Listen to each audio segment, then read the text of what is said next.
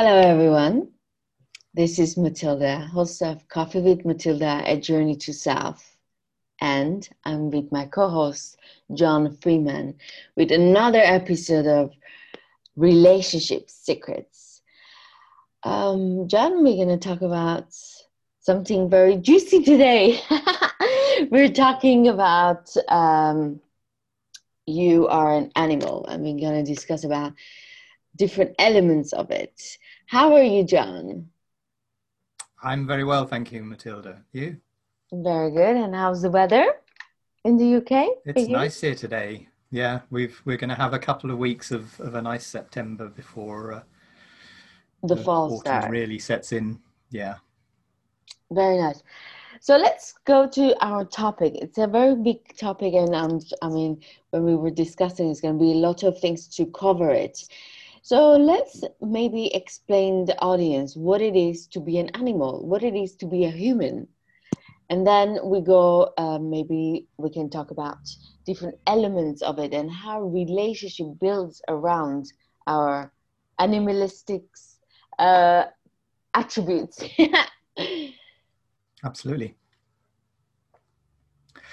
So the the reason that I think this is this topic is important is that so much of what we think about uh, relationships and what who we are and what we should be it comes from our mindsets and our culture.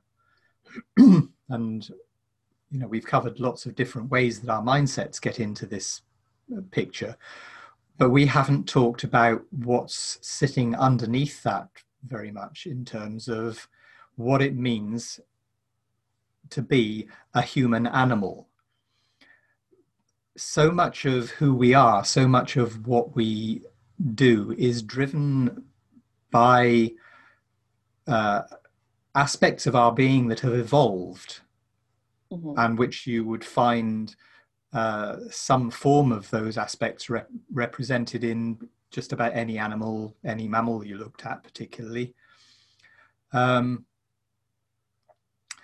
because we actually don't differ very much from the, animal kingdom and you you can look at animals in general and you can see that there are some uh, some animals that pair bond and there are some animals that have uh, very kind of open uh, certainly in, in you know among the apes that have a very open set of uh, relationships which might be based on the woman mates, the female mates with the alpha male, and uh, the males fight it out for who's going to be dominant.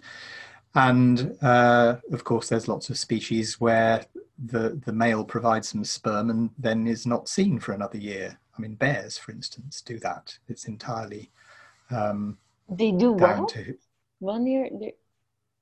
Well, that that many species of bears the female when she is uh, ready to mate when when she's at that point in her cycle and her pheromones are being uh, carried out on the wind she will meet a male bear and they will mate and she will be fertilized and that male will then disappear off into the wilderness and, and she will bring up the cubs when oh. when when they arrive so the male for him. you should have done some things for her, no? well, that you know that's or something.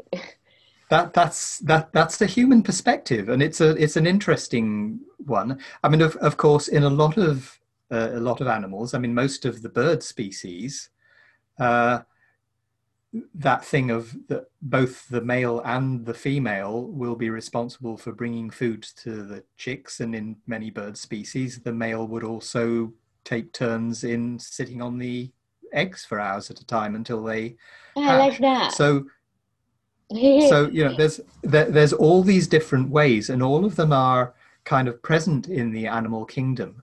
And because we share elements of our genetics with all of that kind of evolutionary history. I mean, it all sits in our bodies in some respect. It's quite useful to start to look at well, what is particular about humans and what bits of our uh, genetic program, if you like, are really driving how uh, how humans are and how humans have come to be. So the first thing to get in touch with is that the human animal has the longest period of child rearing of any, and so that, and you can add to that the, the fact. I mean, this starts with the fact that humans are born with these huge heads with huge brains. And so, in order to get this kind of advanced creature out through the birth canal, we have to be born in a state of extreme immaturity. I mean, kittens might be born blind, but within four days, they can see and they're up and they're running around. And there's lots of animals, particularly which live live um, in environments where there are predators. You know, if you if if a baby giraffe, you know, drops the two meters from its mother to the ground, within hours it's up and it's learned to get from the point where it's just staggering and finding out where its where its feet are uh, to being able to to run with the herd. You know it's able to survive. Yeah. humans are not like that. Turtles are like that too. Like they just boom they go to the sea. They go to the ocean. Yes. They, they, exactly. They they do. So you know the, the requirement to bring up a human to uh, successful adulthood and remember that the, the point of evolution or what evolution is driven by is can you produce viable offspring who will get to the stage where they are mature and capable of producing the next yeah. generation. That's the only thing that keeps the species alive.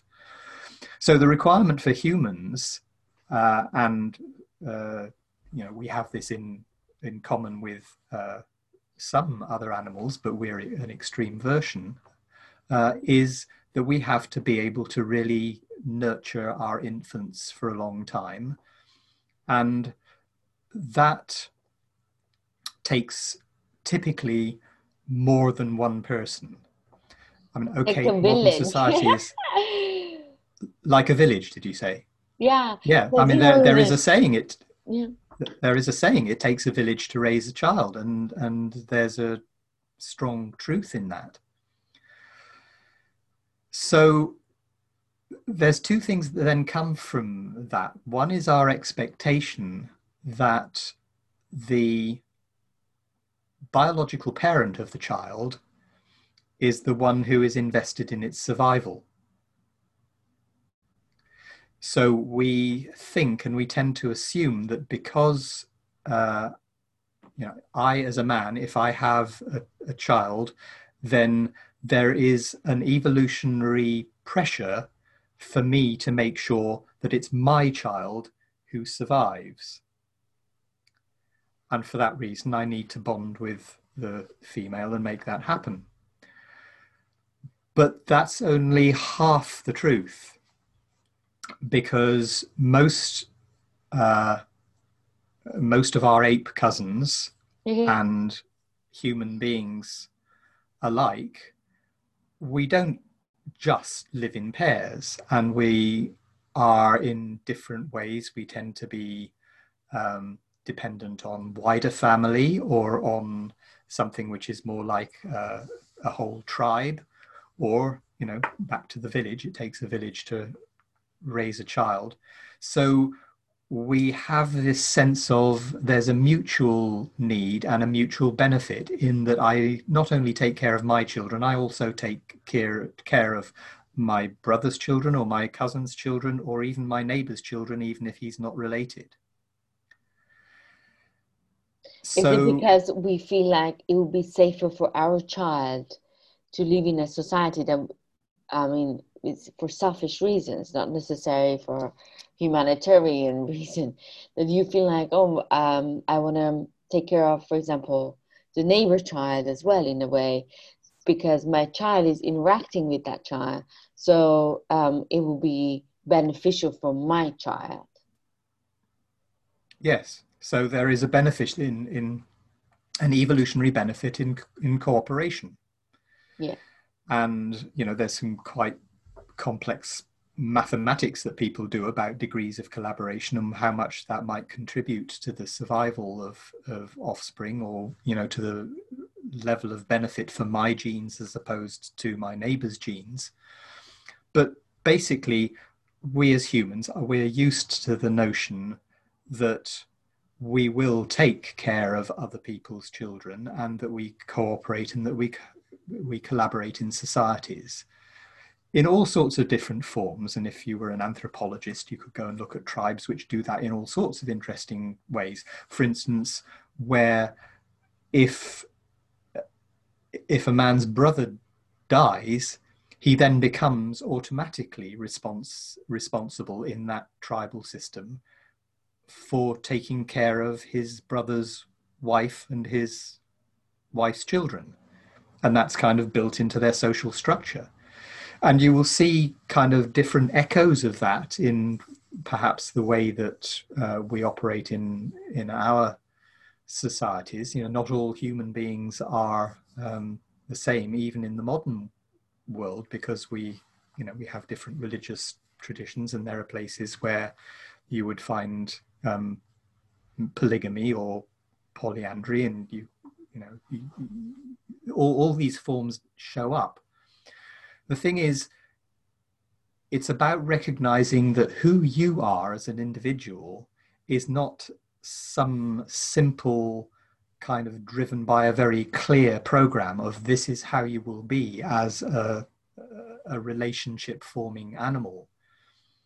So are you saying of, because we have sorry because we have choices that's why it becomes complicated the animals for example you were saying the male bird um, I guess they don't have a choice. That's automatically how they behave, or um, the male bear doesn't doesn't doesn't do much, and that's his. I mean, doesn't even have a choice to choose. That's how he acts. But humans are complicated because we have choices and we can choose different paths all the time. Yeah, I mean, again, there's grades of, of this. Even even birds, there are some birds which, when they mate, they mate and bond for life, and there are some birds they will mate for a season, and then next season they will have another mate. Mate. So, so what are you know, humans? Do you know what are the nature of humans? So the nature of humans is, as you just said, complicated, because there's a very strong uh, biological drive in the in the female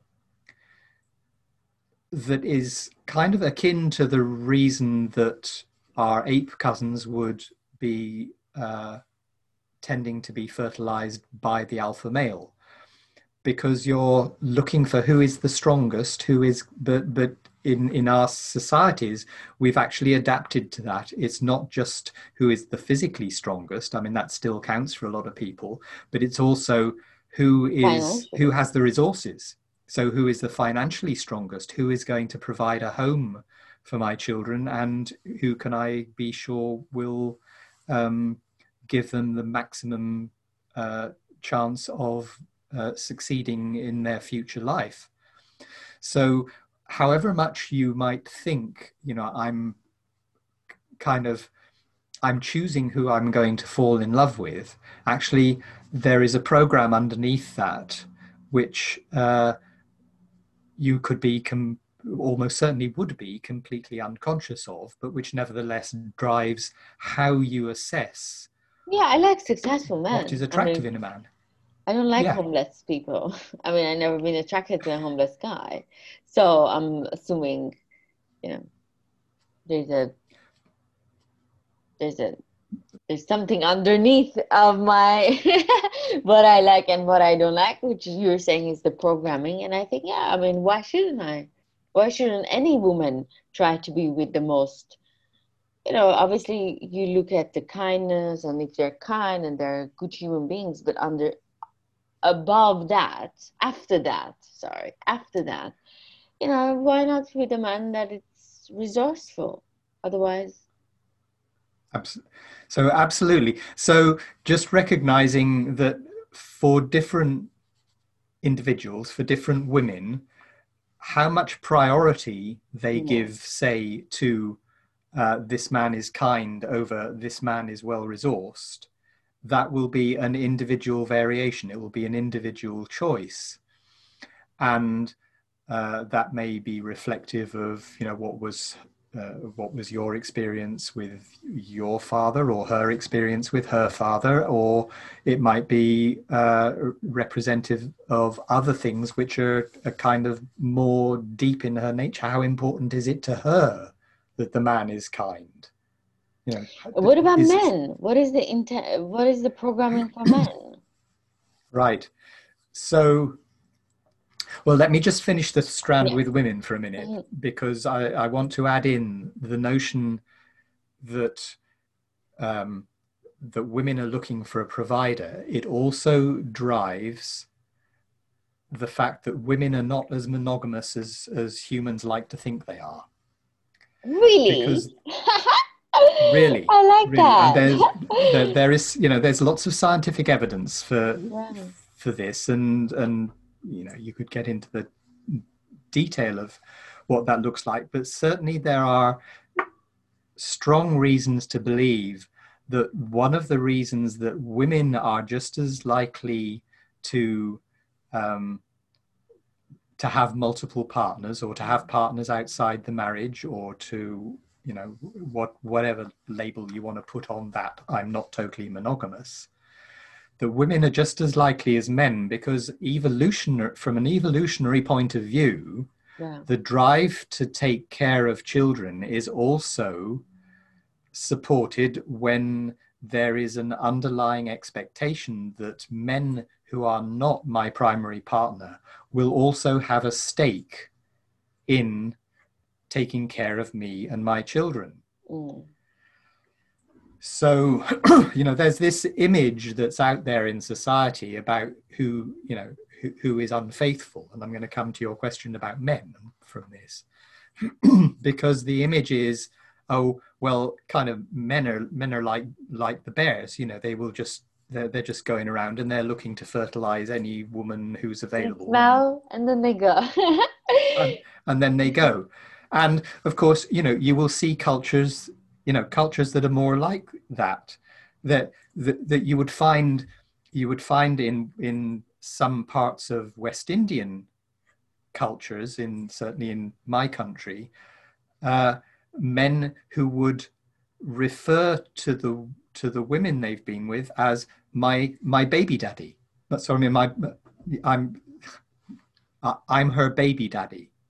Okay so she is her purpose is to be mother for his children and she he does not expect it's not part of his makeup that he thinks he's going to be involved in bringing up those children. He just believes for himself that the the more children to whom he can be a baby daddy the better he's doing. And so you know he better be financially supporting her. But he's not well, you know, that, that's, that's what you and I would think. You, you and I would think that yes, he should. Mm-hmm. But he actually, because uh, and and certainly in this uh, thing, culture can change really fast. So in a culture like uh, like the one I live in, in in the UK, where there is financial support for single parents and their children, the, the same degree of need for the man to make sure that his child is going to survive is not present. He, oh, can, wow. he can walk off knowing that society will take care of his children. So, from an evolutionary point of view, you know, let's step aside from whatever moral point of view you or, or, or our listeners or I might have about what he should do from a moral point of view. From an evolutionary point of view, he is fulfilling his function. If he allows society to take care of the providing for his children, he's done his job as a biological male. I mean, what kind of a job is this? Like, you just go like boom boom thank you very much and then you're happy i mean what kind of a you need to have some re, uh, responsibilities no i mean that's well that's fair for the woman. I, I mean, I'm I, I'm not going to disagree with you, but I I'm I from the point of view, what do I think a good society looks like? I might have the same um, points of view and, and prejudices about this that that you're expressing, but the reason for bringing this up is to get that underneath yeah. the programs that you are driven by and that I I am driven by are not the same as what we think or what we as we take on as our moral perspective and so from an evolutionary point of view he is doing his job as a male because he is maximizing the number of offspring that he will put into the next generation wow. so he's doing a good job from an evolutionary point of view he will have more children than i do mm-hmm. yeah so if you then look at how that affects sexual behavior, although there's these underlying drives which are present in us and which mean that it, there are certain parts of both women and men which are kind of driven to have sex with more than one person. that drive may be present from an evolutionary point of view, but a lot of our society actually is quite separate from the evolutionary point of view because we have the drives within us, but we're expressing them in a context where having sex doesn't mean you're going to have children because we have contraception and because we have in some Value. places you know we have we have the choice for uh, abortion or for the morning after pill or whatever you know we we have social control of our fertility but nevertheless we run our society to some degree even for couples who have chosen that they're never going to have children that they have an expectation or a program running about monogamy Wow. And that runs in conflict to what the biological program might be saying because the biological program is not completely focused on monogamy. So I'm sorry, but what happens when, for the, for example, that bear cannot have baby anymore? Like she's old, she cannot, she's past the age of bearing babies. Or what happens to women that they are older than the age of having a child. So what happens to them? They still have sexual desires. From evolutionary point of view, then there's no point of it. The desire yeah, I mean, is to go away. All the evidences that I can see is that animals, the desire is totally related to their biological uh, ability to have children to have offspring. So the bear, the female bear that can no longer uh, bear children, um, dies.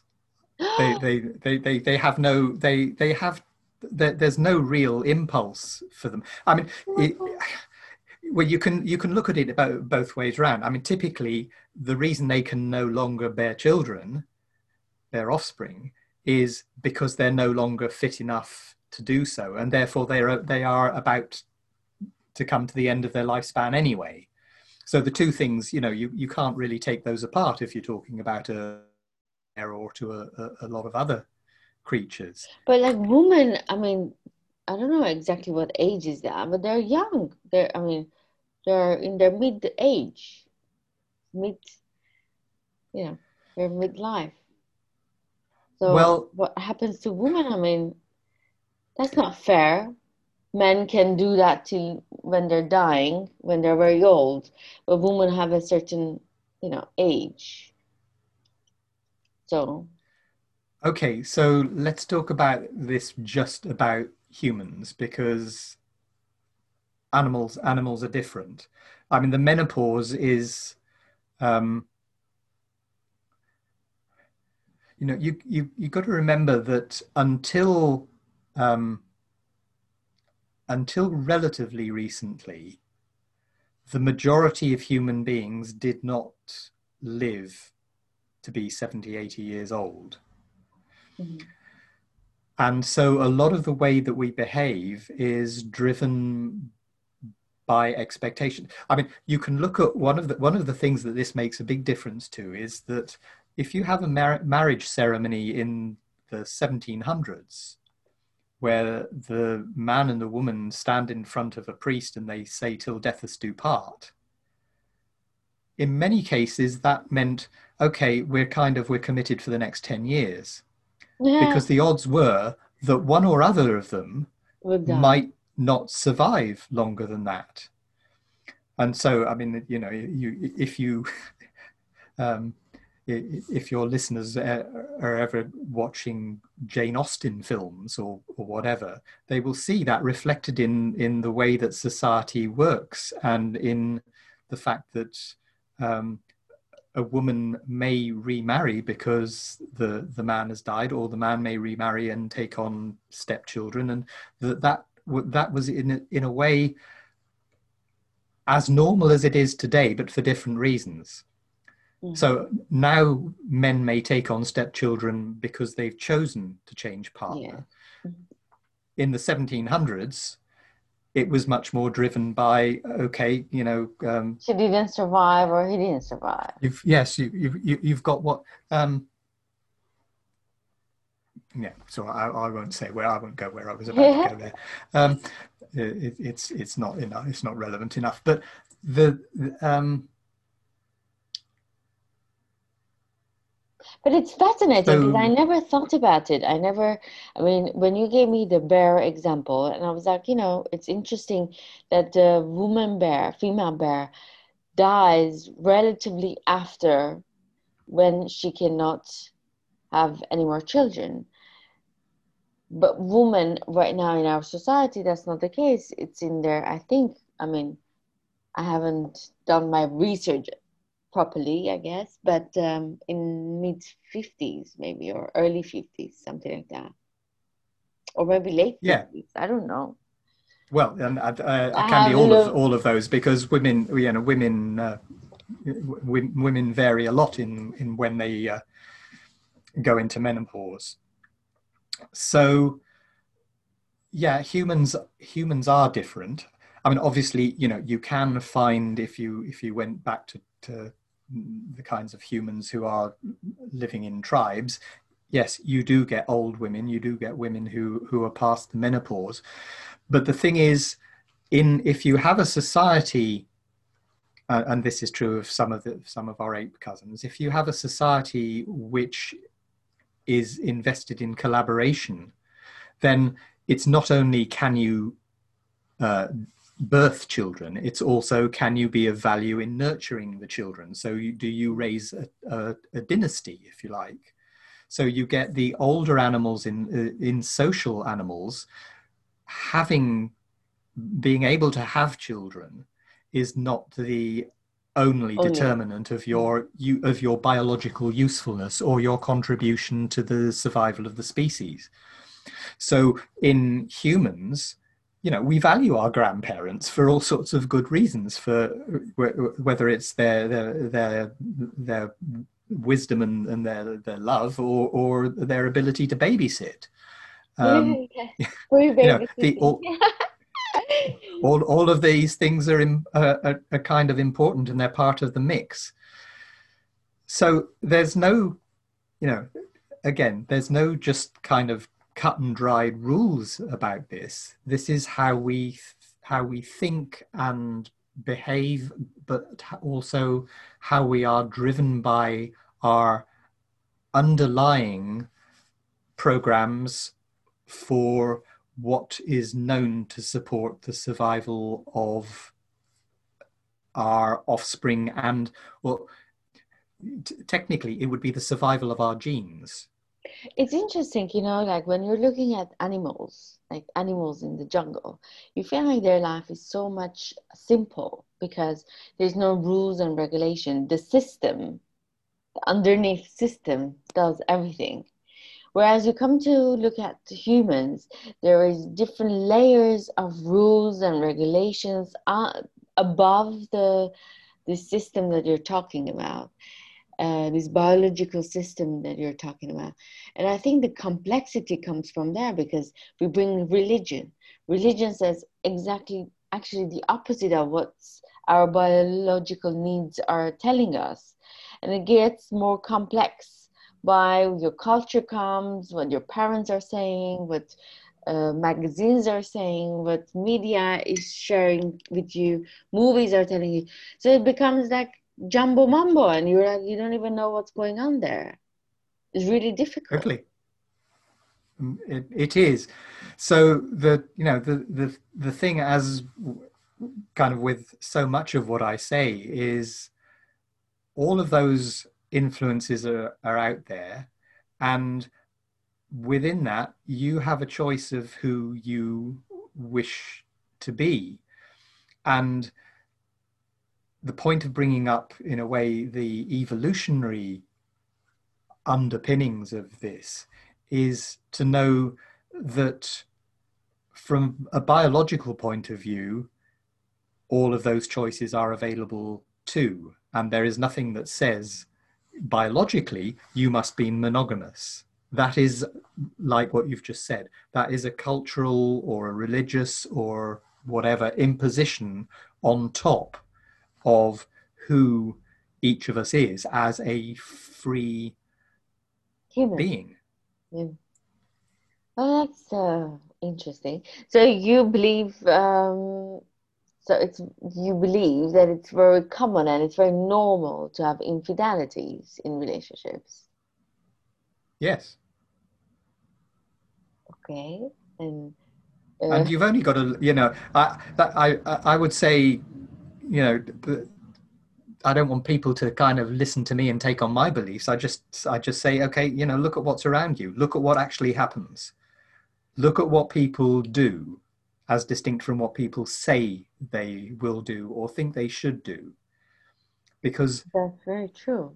It it this is this is kind of, you know, you you can you can see it or make your own mind up based on the evidence that you see see just as easily as I can. Because in my belief uh, was like okay women are more monogamous than men. That's how i was thinking. I don't know. Do you do you think that's true from biological point of view also yes. what's happening in society i do think that's I, th- I think the levels of investment are different between females and males because um,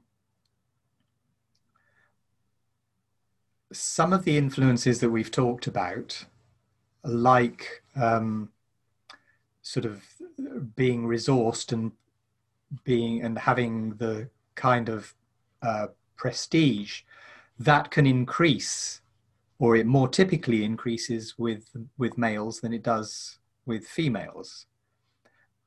You know this is part of the patriarchal system. I'm not saying it has to be this way. I'm just saying that it, it is it's the way it is and it's the way it's been you know and, and until now.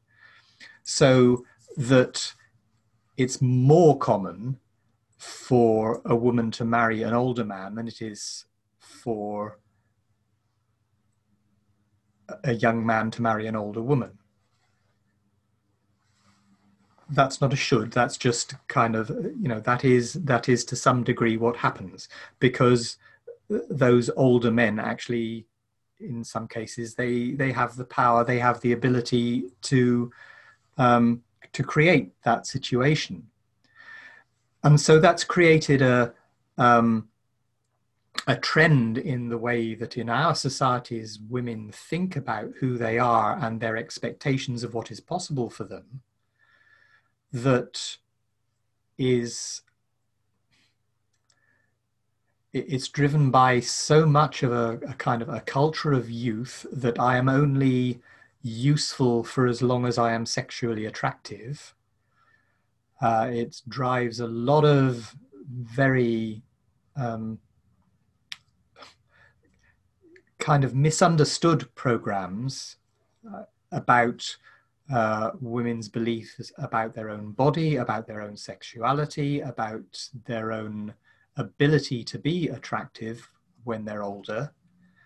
That is almost a self fulfilling prophecy because it's not that women can't be as attractive when they're older, it's that they don't think they're going to be, and therefore they give up on themselves and they don't do what would otherwise be kind of part of how do you maintain yourself in your fitness and your health and your attractiveness and you know your presentation into the world. So it does it does get difficult that the mindset that is present for women means that there is more of a sense of risk that I will be left on my own it may not be true but it's what people think yeah. and then you can add that add to that that you know women who have children have to be invested in the continuity of that relationship and so any other relationship with even that with a man becomes kind of um, it has to serve that primary relationship of i've got to bring up my children Actually, so all of those things go into the mix. You know Sorry? what, John? What you're saying is very true. Now I'm thinking about it. I don't have a child, but the reason that I'm thinking to have a child is okay, what will happen to me when I'm older? You don't know if a husband will be there or not. You don't know. Maybe the husband will go. you can't control that. But if you if I have a child, that child will be with me or will take care of me when I'm older. So it's kind of because it's this phobia of actually phobia of oh you're going to get older and you're not going to be as attractive as you are now because of your age because oh you cannot bring any children so for men you might not be that um, attractive but I men don't think that way actually it's very interesting. They don't think that way. Well, it uh, and it is different, and of course, you know, there is a biological program even underneath the uh, the way that you think. In my old age, I need children to take care of me because yeah. for for you know th- that is why people in agricultural uh, societies mm.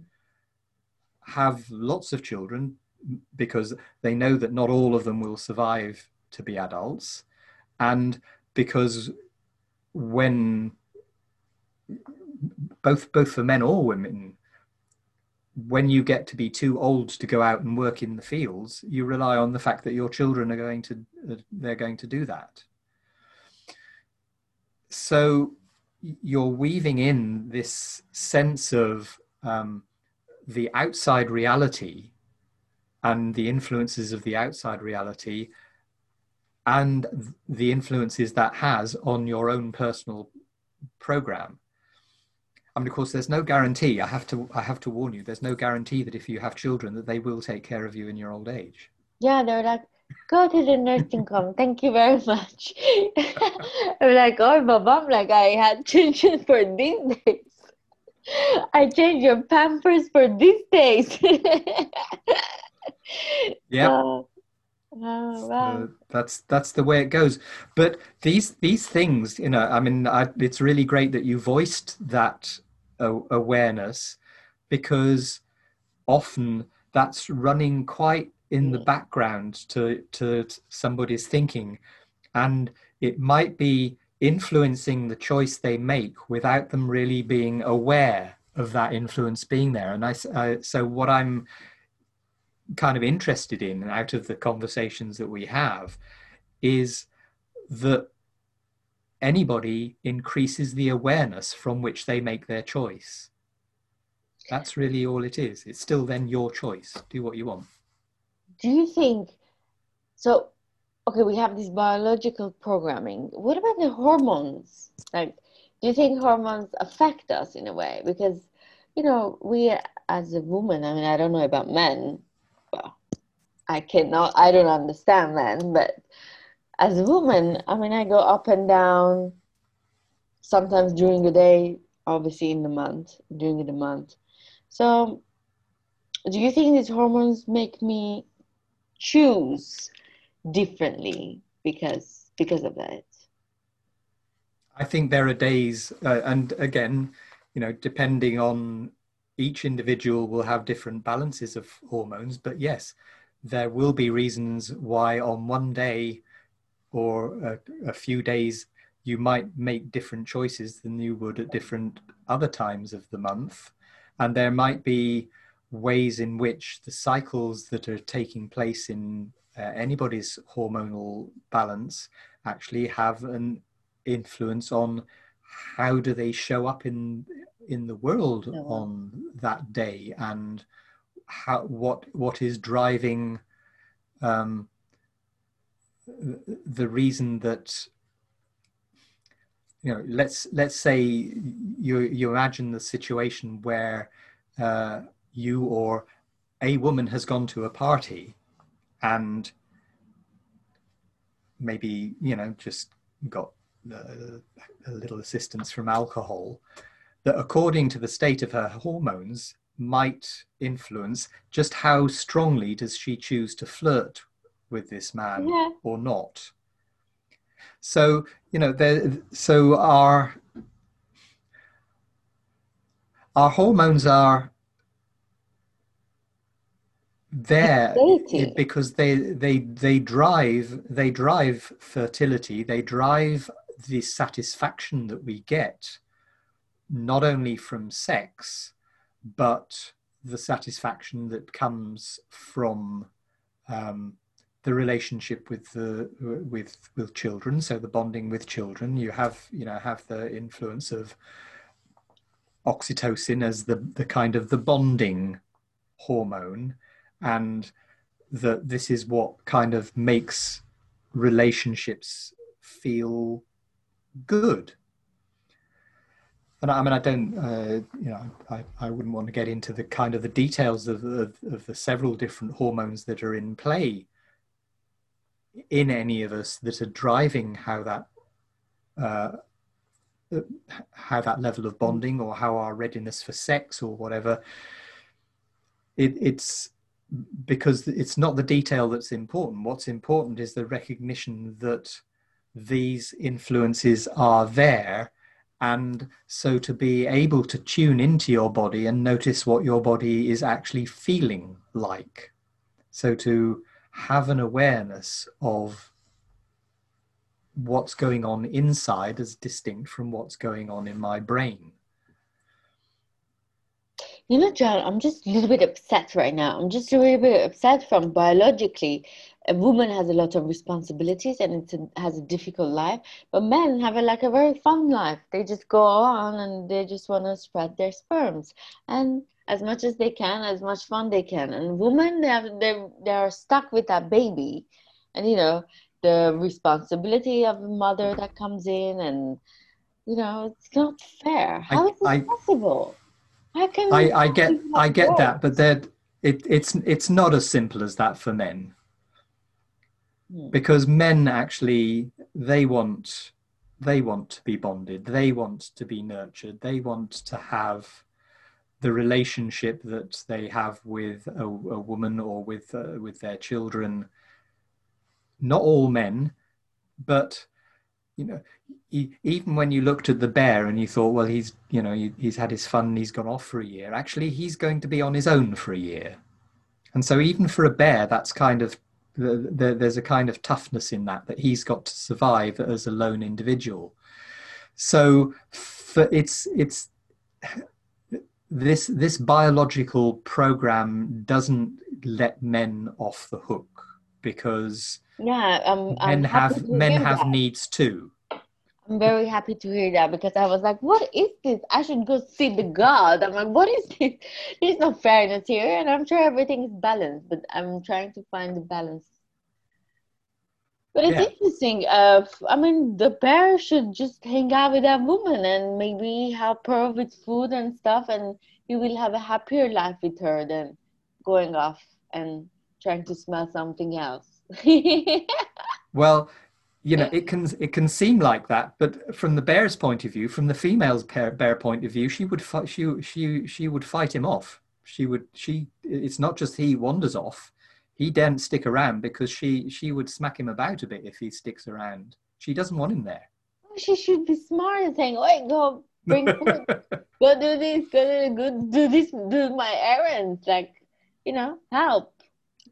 Yeah, um, well, I'm I'm sure I'm sure if we understood what what it is that makes for survival in bears, there would be a good evolutionary reason why why female bears do that. I don't know what it is. That's uh, that's getting beyond my level of expertise. But there will there would be one because they evolved. They evolved because the pressures made them that way, and the ones that behaved a certain way succeeded and brought up more children than the ones who didn't. It's um you know one other i mean i don't know i think we can it will take us to uh, longer uh, our session but maybe we can do it another another session about it.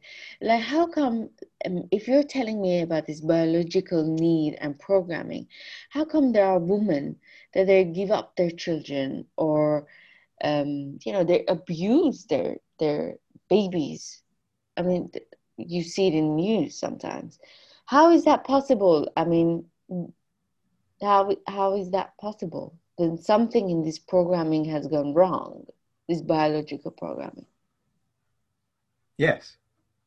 Well we are you know I, I think the answer in a way is quite quite short, which is that we are very complex creatures with very complex uh, brains, very complex biological drives, with all sorts of things that can go wrong in our internal programming that will drive people to do things that you and I would think are quite unspeakable and are are in you know in, that we we have lots of laws to discourage people from from doing.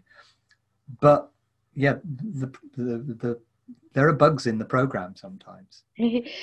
So and my last question is how is this possible? Like if it wouldn't be easier if um, whoever that created the rules and regulations for the society, they would look at the biological needs of men and women and what the program is and create these rules and re- regulation based on the needs. For example, religion is going exactly the opposite of it like why we even create religion when we know biologically our needs are very different? Then that's the reason why a lot of people will do things against um, you know what religion is saying. And then we put them in jail. Yes. Okay huge question. So the way we behave as individuals is also something that we do in order to kind of successfully adapt to the conditions that we're living in. So there are times or stages in society where to have those rules actually benefits the majority because it creates a stability and it maybe prevents lots of warfare or it creates ways of us doing things together that are for the benefit of the whole. Mm. And human beings actually they oscillate between the impulse to do things that are for the benefit of we and the impulse to do things that are for the actualization of I. And that is a natural tension that is built into existence. I mean, it's not just true of, of humans, it's built into the underlying pressures of evolution. Where is the benefit from being a social animal as distinct from being a lone animal? And so human beings adapt to life conditions. And we as humans have been changing a lot over the last several hundred years because we have possibilities now which we would not have had two or three hundred years ago. We have levels of prosperity which enable us to have choices, both individually and collectively, that we wouldn't have had in 1600, 1700, or whatever. And so we are naturally adaptive and we will each have our blend of I and we choices in how we make our individual uh, decisions about how we're going to live our lives. Interesting. You know, one point you said, and maybe we can have it another topic, another time, was you know in history and how different times and there was different needs in the society um, and if for example uh, because i'm reading josephine and i'm really fascinating by her, fascinated by her in late seven in in 1800s and i'm just realizing judging josephine and you know i read a lot of articles about josephine and how they were judging her but judging josephine now with this view of society as a modern human being about a couple of hundred years ago about a woman that had different uh, different rights and different capabilities it's wrong. So you have to judge the person in the history by the eyes of or the opportunities of that uh, period not your period Absolutely, absolutely. It's some. It's it's it's very unfair for us to do anything else. And actually, it's. I think it's equally true in present time because we we we are just as inclined to make judgments of, about know, other countries or other cultures. Mm. No, very. When you know, if if you were living there, you might find it much more necessary to behave the way they do so you know what? After this, uh, after our conversation, I'm gonna go check out this bear situation, and I want to see like what happens to this male bear. then he goes, and he comes back for someone else. So I want to see. I hope that he has some difficulties too, because you know that's not fair. but it was very interesting, John. I've learned a lot, and actually, I'm gonna go and look at look at societies from this biological need as well because it's as you said this is a program underneath and not a lot of cultures or not a lot of laws and regulations are touching upon it. Um, so yeah if we i mean i would love to continue it more but it's going to be longer for our session but next week we're going to come back with a different topic Yep. Yeah, we'll so go somewhere else interesting next week. Thank you very much, John. And Pleasure. thank you, listeners, for tuning in. Till next time. Ciao. Bye bye.